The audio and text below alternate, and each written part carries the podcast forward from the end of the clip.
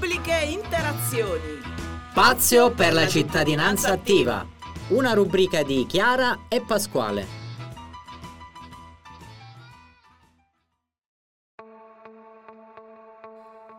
Salve a tutti, qui Radio Teatro Neir, siamo con le rappresentanti del SISM. Qui con noi come di solito c'è Pasquale. Ciao a tutti, sì, dicevi bene, SISM, Segretariato Italiano Studenti di Medicina. E qui con noi ci sono Rachele, Maria Giulia e Silvia. Buonasera a tutti, io sono Rachele Moschetta, l'incaricato locale, alias presidente, del SISM, che come diceva benissimo Pasquale, appunto è il Segretariato Italiano Studenti in Medicina, in questo caso sede di Chieti. E io sono una studentessa del quinto anno di medicina e vengo da Verona. Ciao a tutti, io sono Maria Giulia, sono al capo progetto della peer education, che quindi è diciamo un'educazione tra pari, di cui poi parleremo dopo. Sono al terzo anno di medicina e studio a Chieti, però in realtà sono di Nizza Monferrato in Piemonte. Ciao a tutti, io sono Silvia, come hanno detto le mie precedenti amiche studio medicina con loro. Sono il segretario locale del SISM di Chieti e vengo da Carmiano, un piccolo paese in provincia di Lecce. Spiegateci un po' cos'è il SISM e tra le varie cose di cosa si occupa, i temi, i valori, e poi parliamo un po' anche come gli studenti possono interfacciarsi con voi.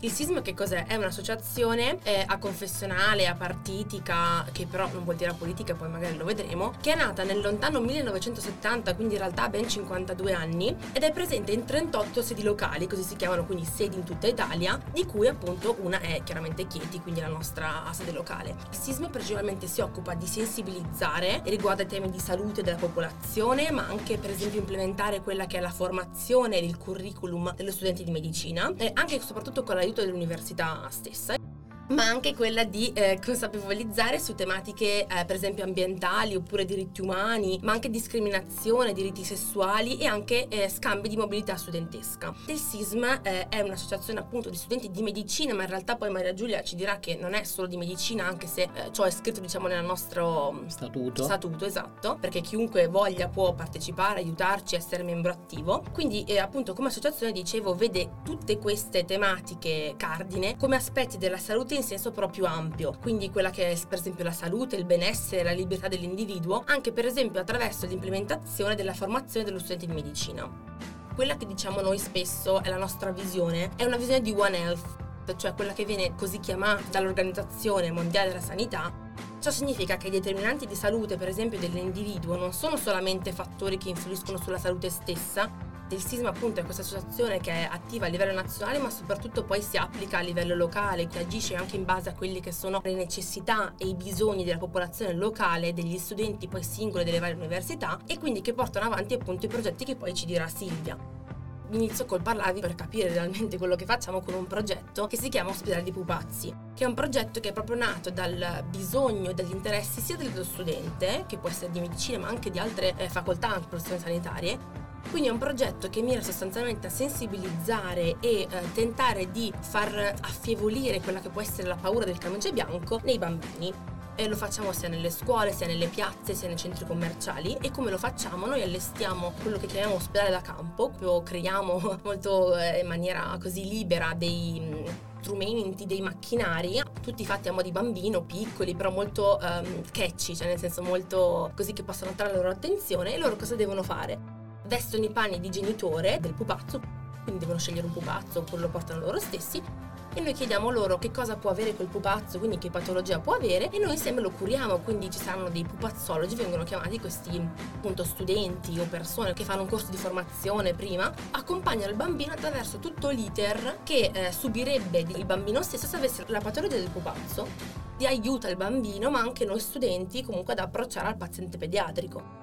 Siamo suddivisi in aree, per esempio quest'area di cui fa parte di questo progetto è un'area che si chiama di salute pubblica. Fa parte di quest'area anche per esempio un altro progetto che si chiama workshop sul conflitto di interesse, che è comunque un argomento molto caro a noi studenti, che è molto importante per quando saremo appunto professionisti, che mira a farci capire quelle che sono le piccole tecniche che si insidiano negli informatori farmaceutici, nelle case farmaceutiche, nel tentare appunto di sponsorizzare il proprio prodotto. Molto importante che sappiamo riconoscere questi atteggiamenti proprio per essere consapevoli nella scelta che faremo come professionisti.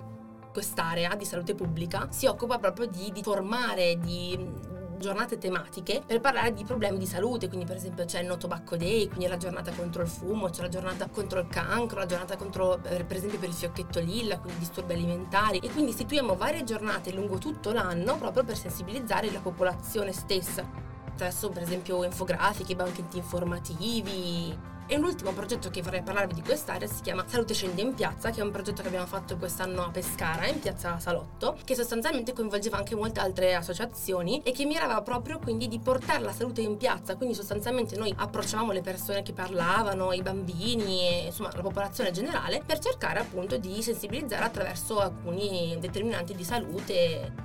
Ed è veramente una giornata stupenda perché appunto andiamo a parlare di tutto, di prevenzione cardiovascolare, diabete, c'è anche per esempio la Croce Rossa. Oltre a quello che ha detto Rachele, il SISM è suddiviso anche con altre aree, oltre quello della salute pubblica, che si interfacciano su altri temi. Possono essere vicini a questo, essendo che trattano tutti quanti i vari aspetti della salute e hanno come target anche persone diverse. La cosa fondamentale da dire, come preambolo di tutto ciò, tutte queste aree non agiscono come organi discordanti, ma si interfacciano tra loro per cercare di riuscire ad arrivare a quelli che sono i principi cardine della nostra associazione. Oltre l'area che ha detto di Rachele di salute pubblica, avremo anche l'area della salute globale, parleremo del, si chiama SCORP, l'area dei diritti umani e pace, dove parla per esempio del peacekeeping, della semiotica di frontiera, quindi si vanno a vedere tre realtà dove ci possa essere un accesso alle cure diverso da quello che può essere quello italiano. In più la SCORP, ad esempio, è un'area che collabora anche con altre associazioni, più Medici Senza Frontiere oppure il CUAM, anche perché c'è questa interdimensionalità tra quello che può essere il SISM e quello che sono gli enti esterni. Troviamo anche a collaborare con sia singole persone, come l'area di salute riproduttiva. Noi abbiamo anche un cineforum o degli incontri con un psicosessuologo in cui andiamo ad affrontare determinate tematiche, quella che è la comunità LGBTQIA+, per sensibilizzare la popolazione anche sulla libertà personale, che in certi casi è molto aderente al concetto di salute, a livello soprattutto psicofisico. Sentirsi appartenenti a una cosa e sentirsi liberi di poterlo esprimere, penso che faccia piacere a tutti quanti e sia importante comunque. Nella Scora, quest'area, noi possiamo parlare anche degli eventi. In università prima venivano anche organizzati con dei banchetti informativi per quanto riguarda il cancro al seno o il cancro alla prostata, e venivano presi dei fondi devoluti anche all'associazione di Umberto Veronese. Quindi comunque cerchiamo anche di dare un impatto che possa essere reso vivo alle altre persone, un qualcosa da lasciare, perché ovviamente noi non facciamo SISM solo per noi, lo facciamo per far capire agli altri qual è l'importanza del pensiero critico nella formazione che si ha.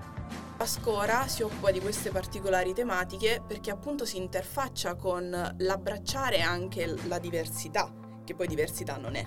Poi invece ci sono delle aree più caratteristiche, rientrano un po' di più in quella che può essere una formazione dello studente, come l'area di medical education, dove per esempio abbiamo un corso sulla medicina dei disastri, oppure un corso di tecniche chirurgiche di base, un corso sui vaccini, sui prelievi.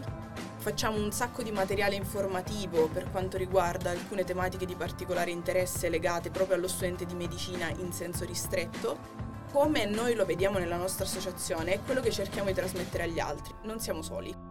In un futuro ci troveremo a lavorare in un'equipe in cui tante figure diverse devono completarsi, la stessa cosa cerchiamo di fare in senso ristretto nella nostra associazione. È come se fornissimo più mezzi all'università. Ecco, diciamo così, oltre al percorso formativo potremmo ampliare quello che già conosciamo e quindi renderci anche in futuro più competenti, più completi, più formati, anche a livello di empatia nel momento in cui si diventa medici. Una domanda da $1 milione che mi viene in mente. Solo gli studenti di medicina si possono iscrivere al SISM?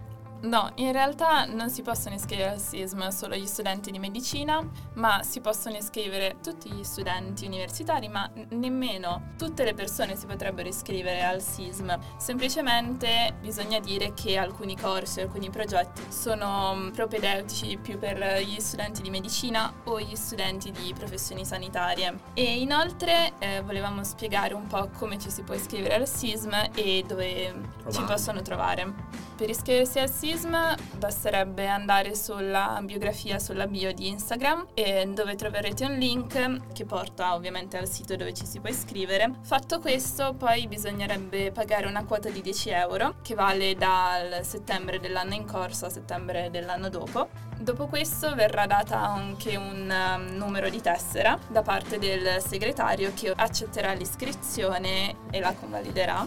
Dopo che l'amministratrice mi dice che tutto è andato a buon fine, diciamo che io valido le persone.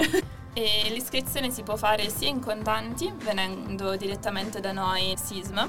L'aletta SISM si trova nel Dipartimento di Medicina e si trova tra l'Aula Magna e il reparto clinico di odontoiatria. Oppure l'iscrizione può anche essere fatta tramite PayPal o tramite bonifico bancario.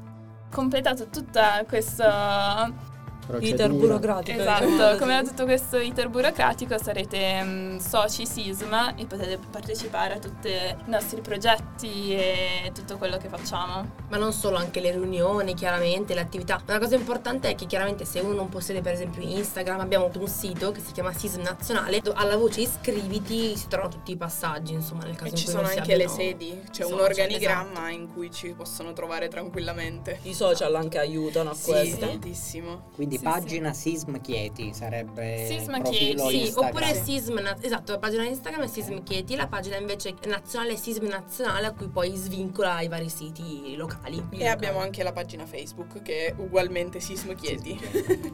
Volete dirci una vostra proprio esperienza, una cosa che vi ha colpito tanto proprio nel personale di questa vostra associazione?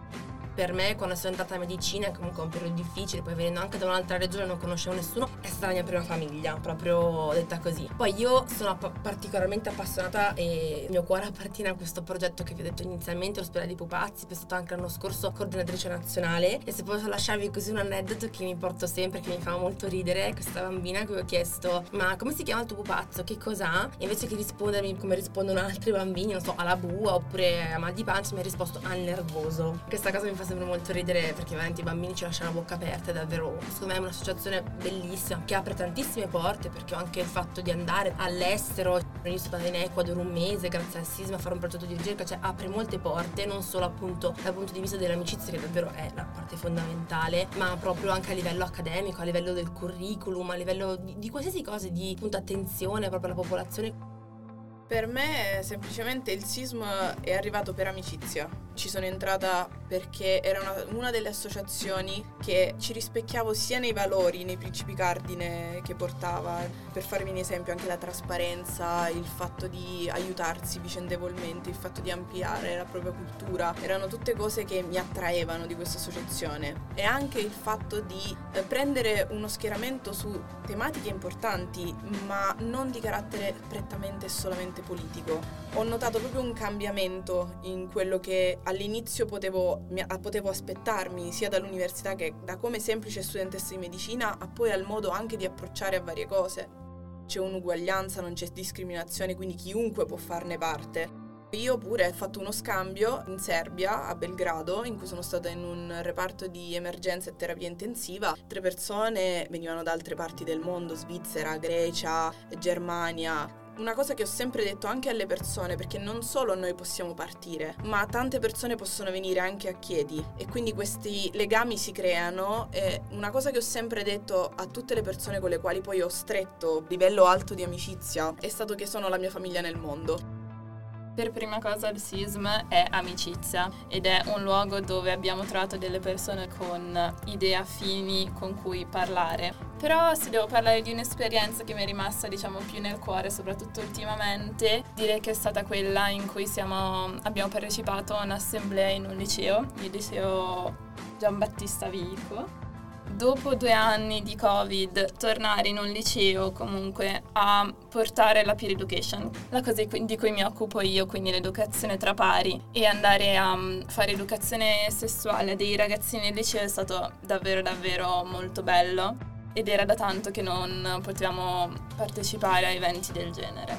Allora, abbiamo svelato l'arcano iniziale, quello del SISM aconfessionale, ma non apolitico, perché la politica c'è, ma in che modo? La politica nel vero senso della parola, la politica è cittadinanza attiva, la politica è il concetto di salute forte su tutti gli aspetti dello stato di benessere psicofisico, sociologico, culturale. Il SISM abbraccia il concetto di politica, ma politica proprio quella della Grecia. Esatto, apartitico non significa apolitico, perché noi non ci affiliamo a partiti, però questo non vuol dire che non prendiamo decisioni importanti. Per esempio nel 2018 il nostro presidente nazionale Umberto Rosso è andato a parlare anche alla Camera dei Deputati per parlare comunque di problematiche molto importanti per lo studente di medicina, per esempio le borse di specializzazione, ma questo non è l'unico argomento, cioè noi quando possiamo abbracciare anche una tematica attiva, noi lo facciamo.